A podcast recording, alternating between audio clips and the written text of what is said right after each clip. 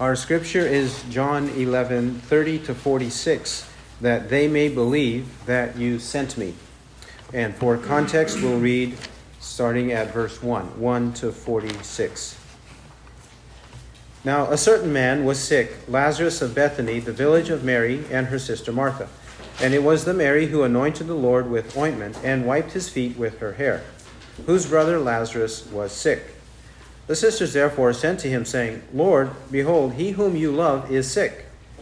But when Jesus heard it, he said, This sickness is not unto death, but for the glory of God, that the Son of God may be glorified by it.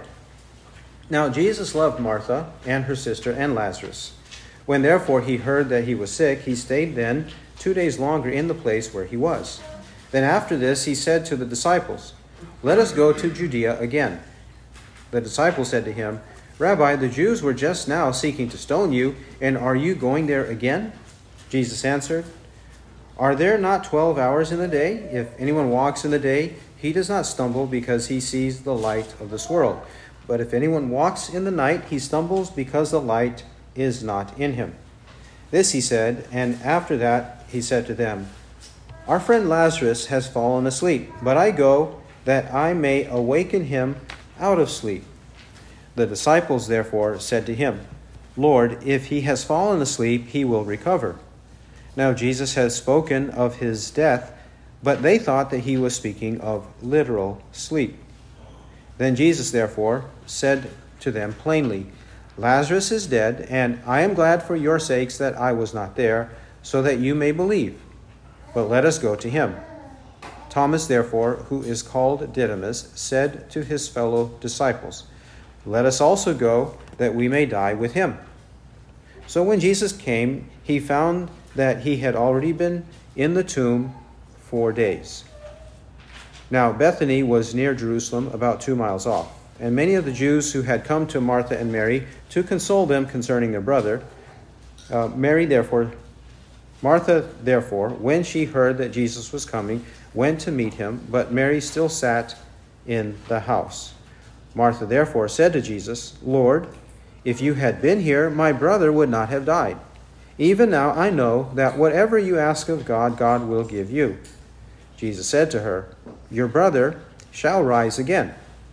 Martha said to him, I know that he will rise again in the resurrection on the last day. Jesus said to her, I am the resurrection and the life. He who believes in me shall live even if he dies and everyone who lives and believes in me shall never die. Do you believe this? She said to him, Yes, Lord, I have believed that you are the Christ, the Son of God, that is, he who comes into the world. And when she had said this, she went away and called Mary, her sister, saying secretly, The teacher is here and is calling for you. And when she heard it, she arose quickly and was coming to him. Now, Jesus had not yet come into the village, but was still in the place where Martha met him. The Jews then, who were with her in the house and consoling her, when they saw that Mary rose up quickly and went out, followed her, supposing that she was going to the tomb to weep there. Therefore, when Mary came where Jesus was, she saw him and fell at his feet, saying to him, Lord, if you had not been here, my brother would not have died. When Jesus therefore saw her weeping, and the Jews who came with her also weeping, he was deeply moved in spirit and was troubled, and said, Where have you laid him? They said to him, Lord, come and see. Jesus wept. And so the Jews were saying, Behold, how he loved him. But some of them said, Could not this man who opened the eyes of him who was blind have kept this man also from dying? Jesus, therefore, again being deeply moved within, came to the tomb. Now it was a cave, and a stone was lying against it. Jesus said, Remove the stone. Martha, the sister of the deceased, said to him, Lord, by this time there will be a stench, for he has been dead four days. Jesus said to her, Did I not say to you, if you believe, you will see the glory of God? And so they removed the stone. And Jesus raised his eyes and said, Father, I thank you that you heard me. and I knew that you hear me always. But because of the people standing around, I said it, that they may believe that you sent me. And when he had said these things, he cried out with a loud voice, Lazarus, come forth. He who had died came forth, bound hand and foot with wrappings, and his face was wrapped around with a cloth. Jesus said to them, Unbind him and let him go. Many therefore of the Jews who had come to Mary and beheld what he had done believed in him. But some of them went away to the Pharisees and told them the things which Jesus had done. Amen. Let's pray. Our Father, we ask you to encourage us by this word to know your power, to know your love and grace toward us, your faithfulness to us, no matter what our circumstances, no matter what we have before us, no matter what it is that is afflicting us. May we have strong encouragement in you. May we increase in faith, and may those among us who do not believe, may you grant them faith and repentance, eternal life, forgiveness of sins. In the name of Christ we ask. Amen. Christ now, in this passage, is raising Lazarus up from the dead. And why, though, is he doing it this way? Why is he delaying, waiting for Lazarus to die, and even Lazarus to be in the tomb for four days? Why? Well, he says so clearly that it is for the glory of God, and he also says that you may believe that the Father sent him. For these reasons, even though to reach that goal of increase in faith and to reach the goal of glorifying God, the means of reaching those two good goals, the means is affliction. And that's okay. That's the purpose that he's trying to show us here. It's okay to suffer hardship in order to increase in faith and to ultimately glorify God. We also note from this that Lazarus is a precursor, an introduction to the resurrection of Christ, which will happen uh, eventually in the book of John. Lazarus, if God could do this with Lazarus, he will certainly do it with Christ. And Lazarus is a foretaste of what all of us will experience if we believe in Jesus Christ. We pick it up at verse 30. First, we'll review this and explain it, and then we'll gather and learn a few lessons from it. Verse 30. Now, Jesus had not yet come into the village, but was still in the place where Martha met him. Christ was there, awaiting Mary to get there, because Martha returned to the house, secretly told Mary when she's in the house with the other Jews, consoling her, comforting her upon the death of her brother. So then, Jesus waits there for Mary to reach there. Verse 31 The Jews then, who were with her in the house and consoling her, when they saw that Mary rose up quickly and went out, followed her, supposing that she was going to the tomb to weep there. It's natural for us when we are thinking about the deceased, especially those recently deceased, if they are local to us, to go and visit the tomb, to go visit the grave to go visit the place so that we might contemplate the life of our loved one, the deceased, there. And they thought, the Jews thought that that's where Mary was going. The Jews did that, many people do that. Sometimes people do it excessively. In this case, I don't believe that Mary and Martha are excessive in the way that we often see it today when people are grieving the loss of their loved one.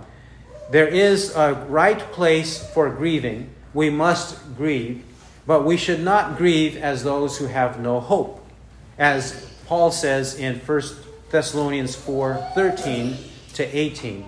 Yes, we have sorrow. Yes, we have grief, and we should whenever we lose a loved one, but it should not be so, um, so discouraging and so demoralizing to us that we cannot function we cannot live the life that we need to live as survivors, the survivors of the deceased.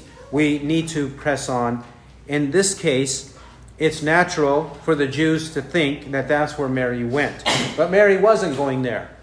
She is going there because secretly, remember, in verse 28, Martha told Mary that the teacher, Christ, was calling for her so that she needed to go and meet him where Martha had already met him. 32. Therefore, when Mary came where Jesus was, she saw him and fell at his feet, saying to him, Lord, if you had been here, my brother would not have died. She falls at his feet. When she falls at his feet, this is because she is honoring him and even worshiping him, which worship would not be uncalled for. For example, even the man healed of his blindness worshiped Christ when he believed in Christ in John 9 38. And he worshiped him. He said, Lord, I believe, and he worshiped him.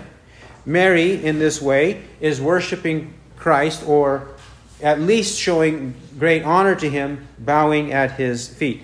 She does express some faith, not full faith, but some faith, because she says, Lord, if you had been here, my brother would not have died.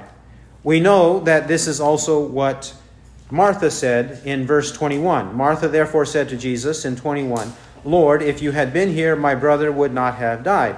Even now I know that whatever you ask of God, God will give you. This is the faith of Martha and Mary. They know that if Christ were there, Christ could have prevented Lazarus' death. They know that. However, they don't have enough faith to say, you could have healed him when you heard about him four days ago, or five days ago, or ten days ago, whenever you heard about him. You don't have to be local to the sick man to heal the sick man. They know that about him. They didn't say it like that, so they needed some more faith to believe that way. But also, they don't understand Jesus' intention. They know he delayed. But why did he delay? They didn't ask that question. They didn't contemplate that question. Why did Jesus delay? Does Jesus have something greater involved in my life because he delayed? They didn't ask that question. They eventually find out the reason.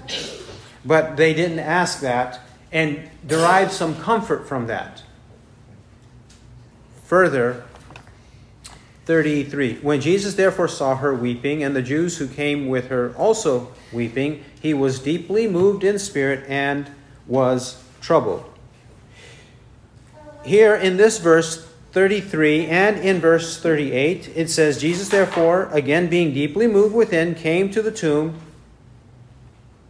to raise Lazarus, right? So he's deeply moved in 33 and 38 and he sees them weeping in 33, and then Jesus himself weeps in 35. Jesus wept.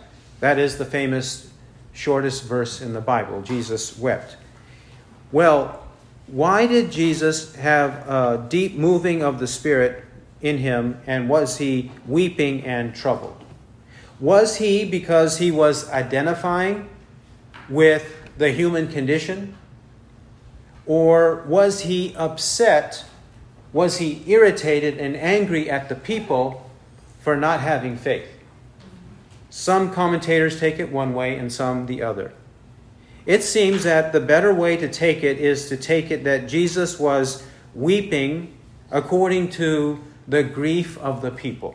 He was deeply moved, he was weeping, and even troubled because of the condition of the people that he, being a man, yet perfect, a, a holy and perfect, undefiled man, never sinned, he was identifying in his human nature with the human condition of sorrow at the loss of a loved one, at the sorrow of death, the pain of death, and the grief associated with death. This is why Jesus was deeply moved in spirit and weeping and troubled. He identified with human nature. Now, the scriptures all over, but even right here in John 11, we have both a manifestation and explanation of Jesus' divine nature and his human nature without sin. His divine nature and his perfect humanity without sin. We have both at work right here. At this point, at this juncture, in 33 eh, to 38, we have his human nature. He is grieving with those who have lost their loved one. That's his human nature. We know according to Luke 252, Luke 2:52, he grew in wisdom and in stature and in favor with God and men. Luke 2:52. He grew in wisdom and in stature and in favor with God and men. He grew in that way, in the human nature, human sense of the word. Um, he had need of sleep. He had need to eat and drink. He had that human nature. He did not eat too much or drink too much. They accused him of drunkenness, but he drank wine, yet he never was drunk. Right? He ate meat, but he was never a glutton. So he had the human condition, but not the sin that we all have. The common sin that we all have. He didn't have that.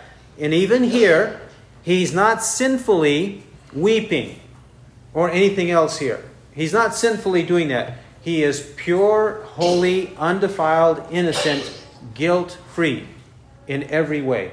That's Jesus. That's the human part. But then the divine part we see in him raising Christ up from the dead.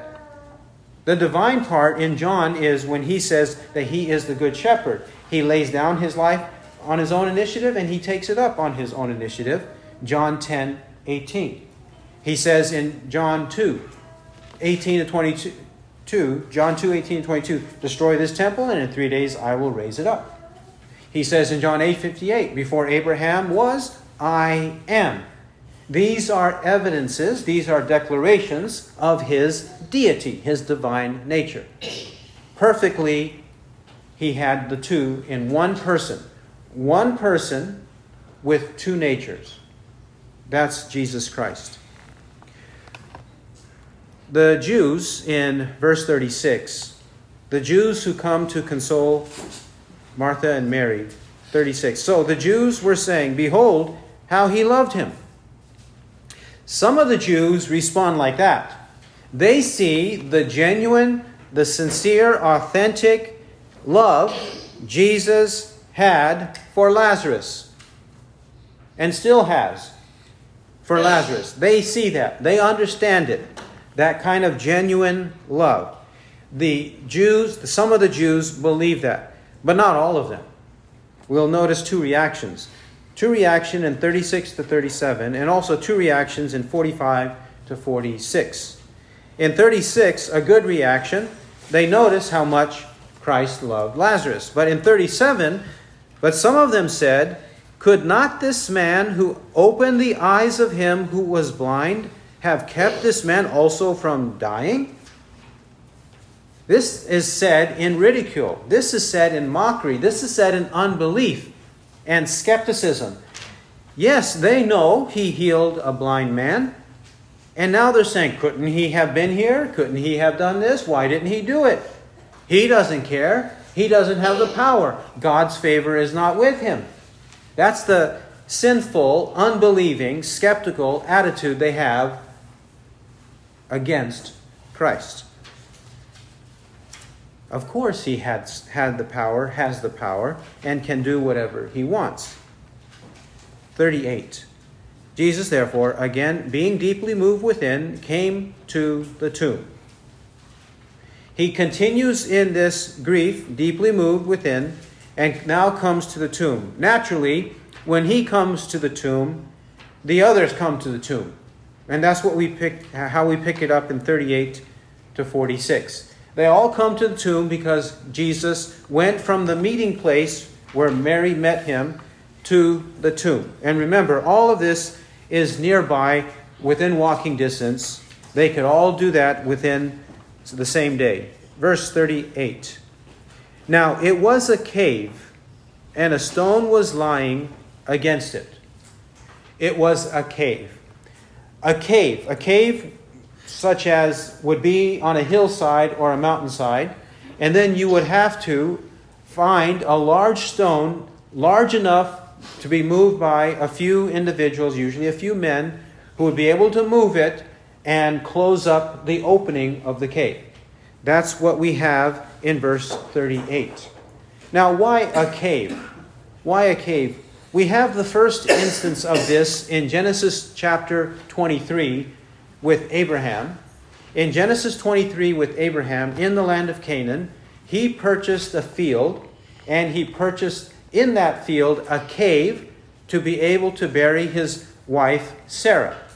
He purchased one and he buried her there. And then in Genesis 48, we read that others of the patriarchs and matriarchs were buried in that same cave. So, from Abraham's time, this custom of finding a cave, uh, that's the earliest evidence we have in Scripture. Not that it is a restriction and the only way to bury the deceased. That's not the only way to bury our dead in a cave, but the cave became one of the ideal or models to be one to replicate the faith of Abraham. Now, in replicating the faith of Abraham, in repeating and emulating the faith of Abraham, what are they also signifying by burial, whether in the cave or in the ground, underground? What are they signifying? What are they expressing about their faith? They believe in resurrection. Abraham, Isaac, Jacob, God, who buried Moses in, in Deuteronomy 34, they all believe in resurrection. That's why Christians and Jews bury. They bury because they believe in resurrection. The religions of the world, the false religions of the world that don't bury their dead, they don't believe in resurrection. They believe in transmigration of the soul or reincarnation of the soul, that our souls come back into the world either as another human or as an animal or insect, a rodent, whatever. We come back in the world like that, but not in the Bible. The Bible does not teach transmigration of soul, it teaches resurrection of souls, both of the righteous and of the wicked. This Mary, Martha, and Lazarus, they believed in resurrection. Remember, we saw this in verse 24. Martha, little old Martha, the woman Martha, the one who nobody would know about unless the Bible had mentioned her, right? Martha said to him in verse 24, I know that he will rise again in the resurrection on the last day. And we saw from that passage that there's evidence, plenty of evidence in the Old Testament for the belief in the resurrection of the dead. And even that women, women in the new and women in the old, not just the priests, not just the pastors and the prophets, but women and insignificant women believed in the resurrection of the dead, which means it's proof that it was a common belief and a common teaching among the people based on Scripture. And there is plenty of Old Testament evidence for belief in the resurrection of the dead. Further, we pick it up at verse 39. Jesus said, Remove the stone. Why would Jesus say, Remove the stone? Why would Jesus just not say the word? He's about to say the word, Lazarus, come forth. Why did he not say the word to have the stone removed? Because of what's about to follow. Who is there and what is about to follow? Who is there? Mary, Martha, and the Jews, correct? And then what will the Jews do? They will go back and report in Jerusalem to the Sadducees and the Pharisees about what happened, correct? So the Jews need to have evidence, they need to have eyewitness and nose evidence. We'll see that in a moment.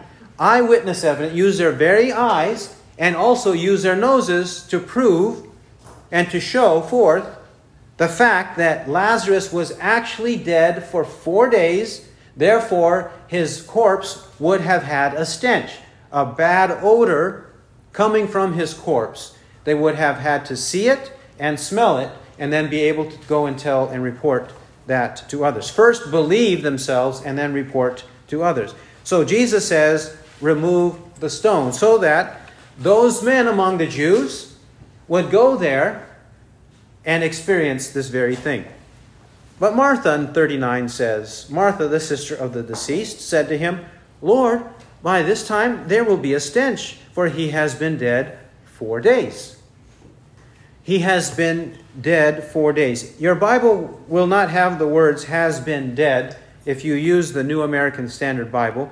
It will have it in italics because in the original language the words dead aren't there. However, we know he's dead.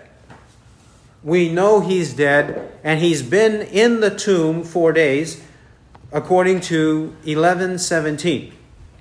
1117. So when Jesus came, he found that he had already been in the tomb four days. He was already in the tomb four days. That means he was dead.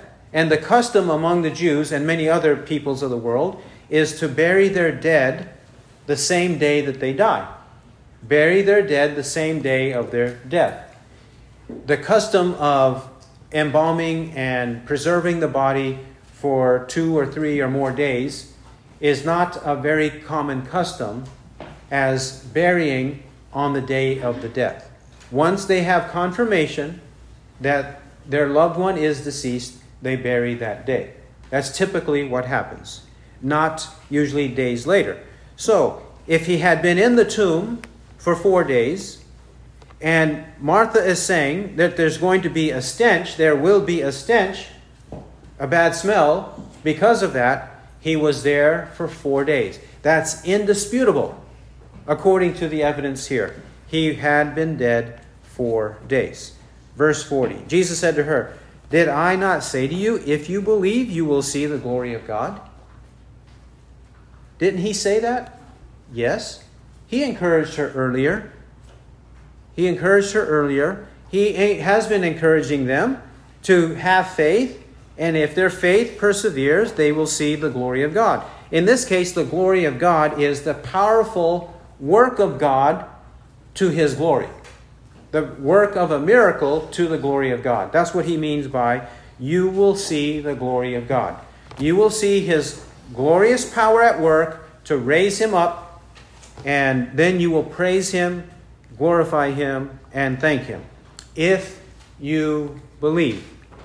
Remember, he's been encouraging them to have more faith. Verse 15, 11 15.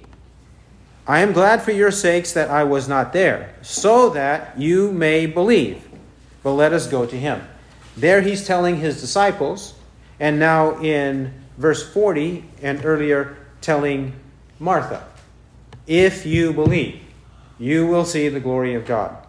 Or earlier in 23, your brother shall rise again. He meant it both now and on the day of resurrection, but she didn't understand it that way. Both now and the day of resurrection. 41. And so they removed the stone. And Jesus raised his eyes and said, Father, I thank you that you heard me, and I knew that you hear me always, but because of the people standing around, I said it, that they may believe that you sent me. First thing, Jesus, after they remove the stone, now the evidence is there. Everybody knows. We see inside a corpse. We see inside a dead body. And we also smell that he has been dead four days. We know the smell of a corpse. We know that. There's no doubt about it. Now it's the perfect time. Now that he has arranged for the situation, the perfect time to pray to God and to perform the miracle. First, the prayer Father, I thank you that you heard me. I thank you. He thanks God. He knows that whenever he prays, God hears him. So he thanks God. Even though the answer to the prayer has not yet happened, he thanks God in prayer because he trusts the will of God. which is what also we should do. When we trust the will of God in our life, we will begin our prayer with thanksgiving. Whenever we become Christians, what happens to our prayers? They are full of thankfulness, and often we start the prayer by saying, Thank you, Lord, and for such and such, right? We say thank you when we start our prayers. And that should be the case. That was the case with Christ here. And he has, has full assurance that you heard me. You heard me. Because he is the beloved Son, the Son can petition the Father, and the Father will answer him. Because the Father loves the Son. Further, verse 42 And I knew that you hear me always, which means Jesus had permanent trust in the Father. As a human, as a man, he had permanent trust, permanent confidence, permanent faith in the Father. He did not ever have an ounce or a moment of unbelief. Never for a single moment of unbelief. Christ never did.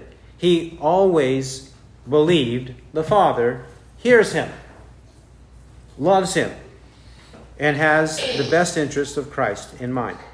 Then, why does Christ display his work publicly? Why is it necessary that he is not a completely private individual? Why is it that he sometimes performs miracles in front of many people? Why is it sometimes that he prays in front of many people and prays in this way? Why is it that he arranged for the situation four days later with all the people gathered there at the cave tomb to see what is about to happen? Why did he do it that way?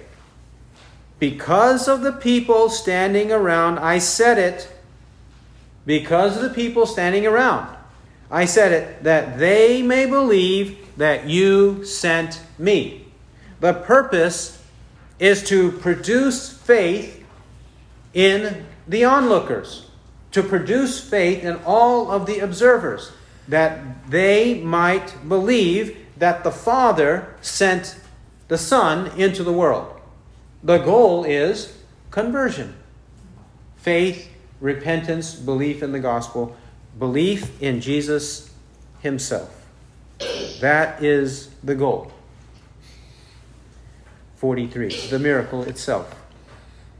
He who had died, I'm sorry, 43, and when he had said these things, he cried out with a loud voice, Lazarus, come forth.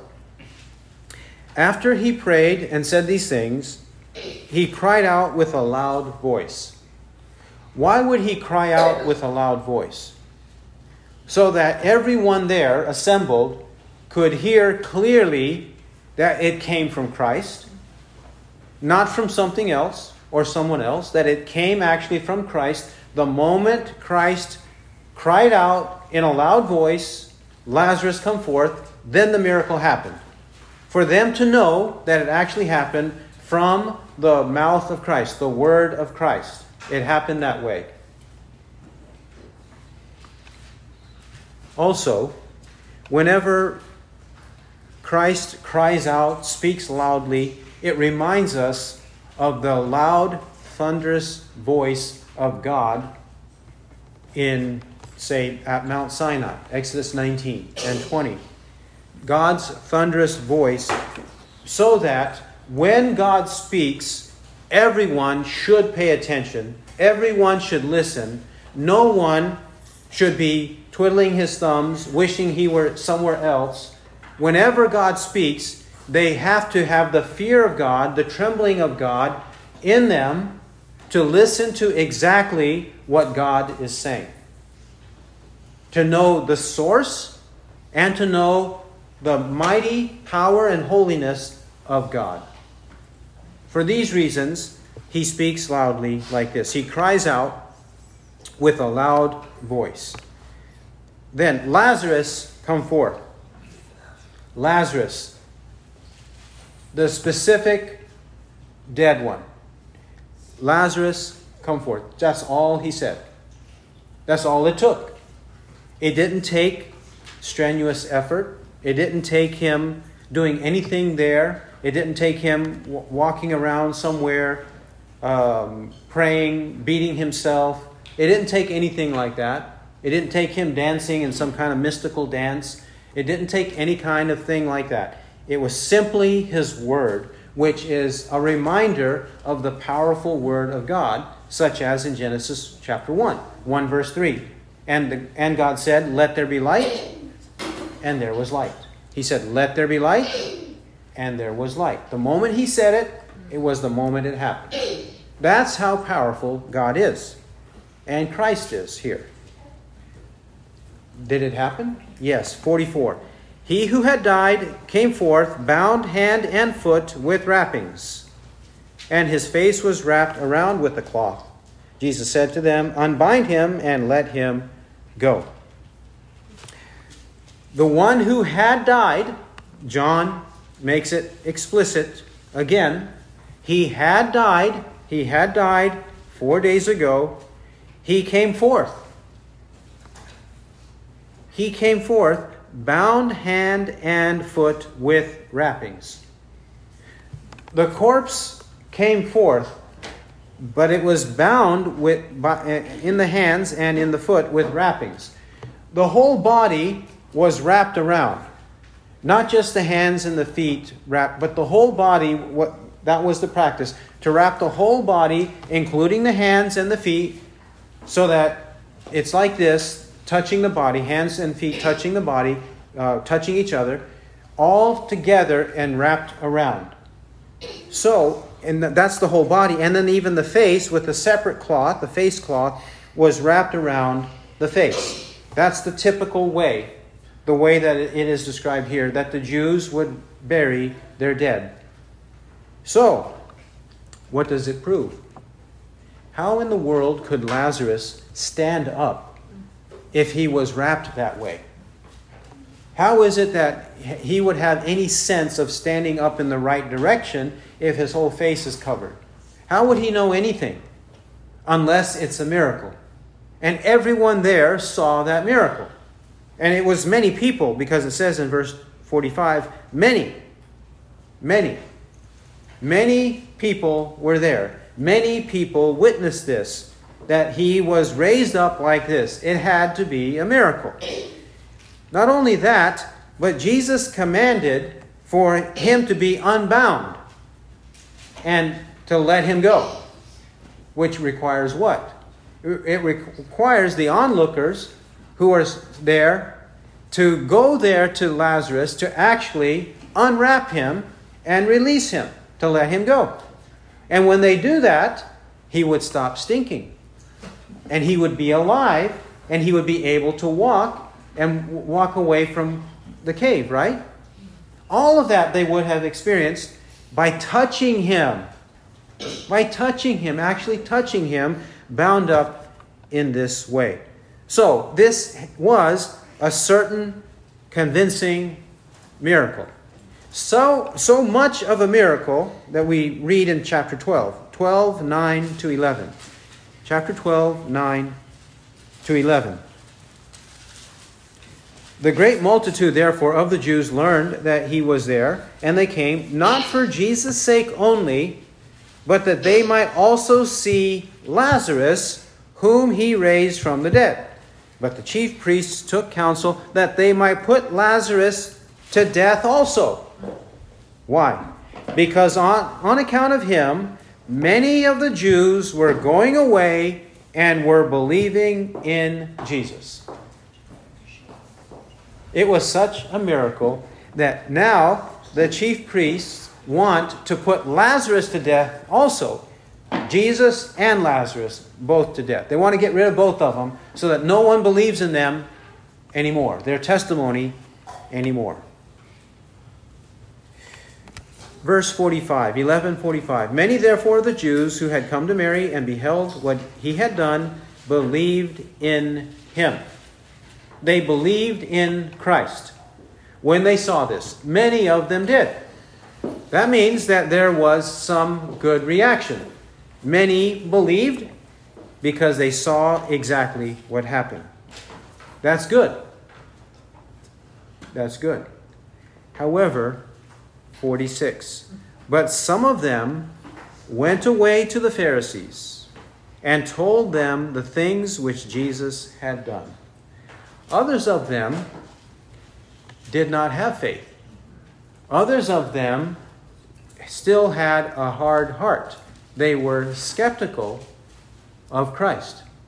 They saw a literal resurrection happen before their very eyes, but it did not move them to repentance and faith. It didn't move them. It made them continue in unbelief, and they spread the unbelief to the Pharisees. They can't resist. They just can't keep it to themselves. They have to spread unbelief. Even unbelievers are evangelistic in the wrong way. So, having reviewed this, let's emphasize a couple of points. One point has to do with God putting us through afflictions on purpose. And it's okay, and it's good for us. God puts us through afflictions on purpose, and it's okay and good for us. Isaiah 43. Isaiah chapter 43.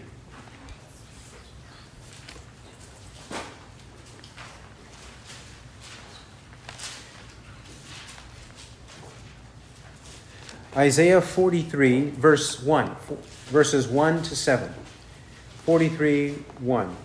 Here he addresses the redeemed. But now, thus says the Lord, your Creator, O Jacob, and he who formed you, O Israel Do not fear, for I have redeemed you. I have called you by name. You are mine. When you pass through the waters, I will be with you, and through the rivers, they will not overflow you. When you walk through the fire, you will not be scorched, nor will the flame burn you. For I am the Lord your God, the Holy One of Israel, your Savior. I have given Egypt as your ransom, Cush and Seba in your place, since you are precious in my sight, since you are honored, and I love you. I will give other men in your place and other peoples in exchange for your life. Do not fear, for I am with you. I will bring your offspring from the east and gather you from the west. I will say to the north, Give them up, and to the south, Do not hold them back. Bring my sons from afar, and my daughters from the ends of the earth. Everyone who is called by my name, and whom I have created for my glory, whom I have formed, even whom I have made. He calls on us not to fear not to fear. He tells us that we are called by name. He tells us in verse 1 You are mine. We belong to Him. If we belong to Him, then don't worry. Don't fret. It'll all work out.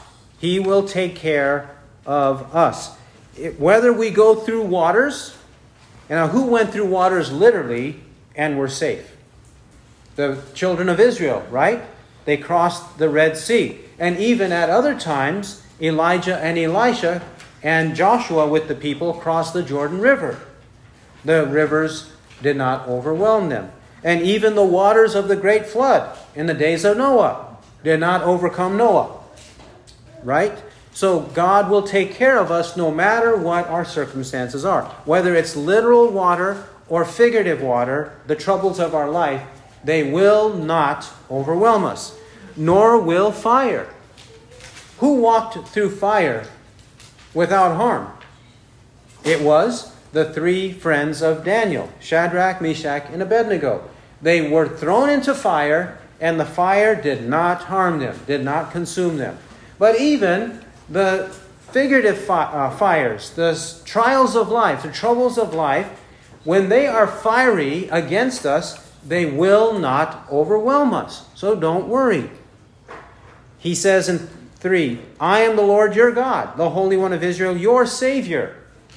I'm your God, I'm your Savior, nobody else is. I have given up other people. He mentions these nations, which are unbelieving nations. They will be given up to destruction, but you will not be given up to destruction. Why? Because you are precious in my sight. You are precious in my sight. You are honored, and I love you. This is the only place in the whole Bible that says, I love you. Right here. In the Old Testament, where people think there is no love, Isaiah 43 4. I love you. The only place. Yes, elsewhere it says, I have loved you, and love is mentioned in many places. But here, these words with the present tense, I love you, only here. Not even in the New Testament does it say, I love you. So, God has His chosen ones, His elect, sons and daughters from east and west that He will gather, He will bring together into one body for His glory. Verse 7. Don't worry. Furthermore, Hebrews. Hebrews chapter 12. Lest we think that that's only true in the Old Testament. No. Trials, tribulations, afflictions, hardships are for the Christian in the new covenant era law of Christ. We also are to undergo them. He says in Hebrews 12, verse 4. Hebrews 12, we read from 12, 4 to 13. 12, 4 to 13. You have not yet resisted to the point of shedding blood in your striving against sin. And you have forgotten the exhortation which is addressed to you as sons. My son, do not regard lightly the discipline of the Lord, nor faint when you are reproved by him. For those whom the Lord loves, he disciplines, and he scourges every son whom he receives. It is for discipline that you endure. God deals with you as with sons. For what son is there whom his father does not discipline? But if you are without discipline, of which all have become partakers, then you are illegitimate children and not sons. Furthermore, we had earthly fathers to discipline us, and we respected them. Shall we not much rather be subject to the Father of spirits and live? For they disciplined us for a short time, as seemed best to them, but he disciplines us for our good, that we may share his holiness. All discipline for the moment seems not to be joyful, but sorrowful. Yet to those who have been trained by it, afterwards it yields the peaceful fruit of righteousness. Therefore, strengthen the hands that are weak and the knees that are feeble, and make straight paths for your feet so that the limb which is lame may not be put out of joint, but rather be healed. Discipline, scourging, this is for our good. Because God loves us, He puts us through hardships. Not because He doesn't love us, but because He loves us, He puts the faithful through hardship. James 1. James 1, verses 2 to 4. James 1, 2 to 4. Consider it all joy, my brethren, when you encounter various trials, knowing that the testing of your faith produces endurance. And let endurance have its perfect result, that you may be perfect and complete, lacking in nothing. Further, in verse 12, 112, Blessed is the man who perseveres under trial, for once he has been approved, he will receive the crown of life which the Lord has promised to those who love him. What should our attitude be in afflictions? He says, joy, verse 2. All joy in the various trials. Why? Because we know that when we are tested, our faith is tested, it produces endurance and a perfect result. We become perfect and complete, lacking in nothing. Verse 12 says that there is a blessing, and then once we are approved by God, we receive the crown of life which He has promised to those who love Him. He loves us, we love Him. And because He loves us and we love Him, we have this promise that will occur the crown of life for all of us. So, whenever the trials come, have faith, increase in faith. The trials are meant to increase our faith. Now, he also not only wants us to increase in faith, he also wants us to have faith. He also wants us to have faith, which in John 11, he mentions that. That you may believe, or that they may believe that you sent me. He wants the people, the bystanders, he wants them to believe that the Father sent the Son, which is what happened in verse 45. Many, therefore, the Jews who had come to Mary and beheld what he had done believed in him. And 12:11 because on account of him many of the Jews were going away and were believing in Jesus. The purpose of the book of John is for people to believe in Christ. He says so. Why he wrote it. John 20, 30. John 20, 30 to 31. Many other signs, therefore, Jesus also performed in the presence of the disciples, which are not written in this book. But these have been written that you may believe that Jesus is the Christ, the Son of God, and that believing you may have life in his name. To say you must believe seems unnecessary. It seems like it's repetition. However, the people who hear those words, who despise those words, and they say, Well, I already believe, don't tell me. I'm already a Christian, don't tell me. I was raised in a Christian family, don't tell me about that. I know what the Bible teaches, don't tell me about that. I believe Jesus died for my sins, so I don't need to hear you, you tell me anymore. I already believe, so don't tell me anything more. That's their attitude and sometimes their own words. Don't keep telling me to believe. Right? However, in the book of John and in Scripture, we have seen many times that the problem is everybody says he believes, everybody says he's saved, everybody says he knows God, and everybody says he's assured he's going to heaven. Everybody does. But we need to make sure, both young and old alike, we need to make sure that we truly do believe in Christ. Because we cannot we cannot pretend because God knows all things. We cannot pretend and we cannot assure ourselves falsely that we are saved and true believers if we're not really saved and true believers. We must definitely believe that God sent Christ into the world to save us from sin. And if He came to save us from our sins, we shouldn't love our sin anymore. And if we continue to love our sin, we do not believe in him. We do not believe. Why should we believe this? John 14, 15. Do these verses describe you? John 14, 15. If you love me, you will keep my commandments. If you love me, you will keep my commandments. Which means if we don't love him, we will not keep his commandments. If we, in our own life or in the life of others, do not keep his commandments, we have no desire to keep his commandments, whatever our sins may be, we don't seek to repent of them, give them up, turn away from them, despise them, hate them, and increase in faith and godliness. If we don't do that, we don't love Christ. Even if we say we love Christ, we don't love Christ. Even if we say we know Christ, we don't know Christ. Even if we say we believe in Christ, we don't believe in Christ. If we don't keep his commandments. John 15.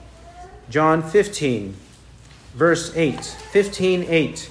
By this is my Father glorified, that you bear much fruit, and so prove to be my disciples.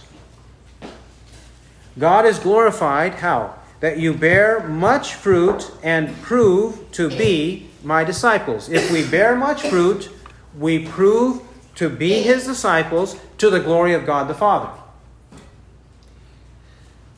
But who said? To say these words, this to say these words will be scandalous to the average person who says, "Yes, I'm a Christian."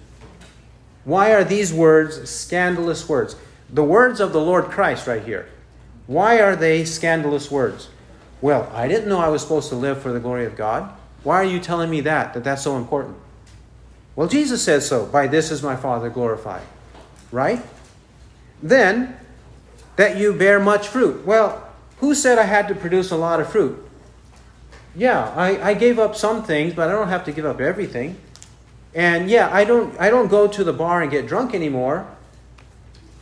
Uh, but I won't tell you I get drunk at home. Uh, I don't go to the bar and get drunk anymore, but why are you picking on me? You, right? Even if I do have still a foul mouth, and even though I still watch pornography, and even if I still do some other things that are considered sins, I gave up that one sin, so why are you on my case? Well, Jesus says here that you bear much fruit. You have to bear much fruit, have that attitude, that desire to please God and bear much fruit. And if you, we don't bear much fruit, we cannot give ourselves confidence. It would be false confidence and also displaying it to other people and spreading the disease to other people. We should not do that. If we truly believe, we must bear much fruit. And also prove to be my disciples. That's another offensive thing Jesus said right there in verse 8. How dare you say I have to prove it? Just people want to be able to say, I said it, therefore it's true. Right? I said it, therefore it's true. Today, people call it self identification. Self identification. I self identify as this, so that's what I am. No, no, you're not. You can self identify as any number of things, but you, it doesn't make you that thing. You just can't say it and it be true of you. And in the same way, here, we just can't say we're a disciple of Christ if we don't prove it. We have to prove it. Prove it. Prove it to ourselves, prove it to others before God Himself. Bear much fruit, and so prove to be my disciples. We must truly believe.